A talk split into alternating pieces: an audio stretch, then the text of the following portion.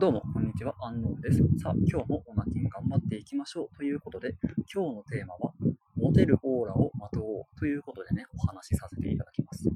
モテる男とモテない男には、決定的な違いがいくつかあるんですけれども、そのうち今日お話しする内容は、無駄な動作があるかどうかということです。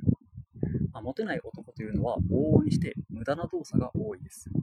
例えば、貧乏ゆすりをしてしまう。頻繁に鼻や口などを触ってしまう、あるいは喉を隠す。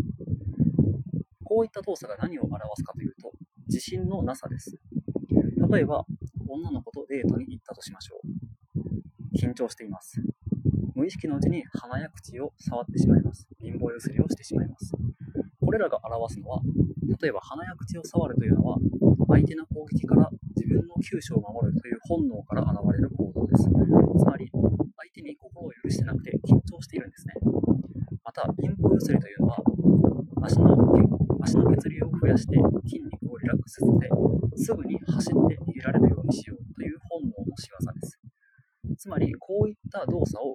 頻繁に見せていると、相手の女の子からは、ああ、この人は緊張しているんだな。私とのデートにも緊張しているんだな。じゃあ、強いオスじゃないんだろうな、というふうに無意識に判断されてしまいます。に周りのモテている男性を思い浮かべてほしいんですけれども、彼らは往々にしてゆっくりと話し、無駄な動作は少なく、また立ち振る舞いはゆったりとしているはずです。これは、その男たちが自信を持っているからなんですよね。なので、相手から攻撃を守ったりだとか、走って逃げる準備をするだとか、そういったことは必要ないというふうに本能が判断し、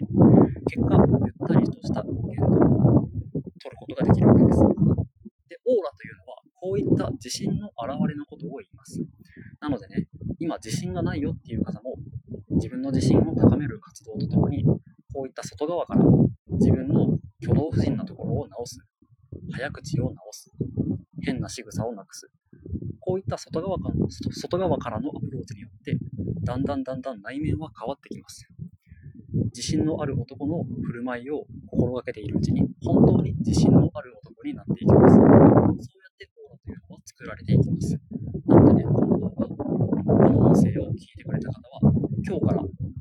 変な動作していないかな、早口になっていないかなということをね、気をつけていただければなというふうに思っております。はい、今日はここまでです。本日も聞いて聞いていただいてありがとうございました。正しいお書きの方法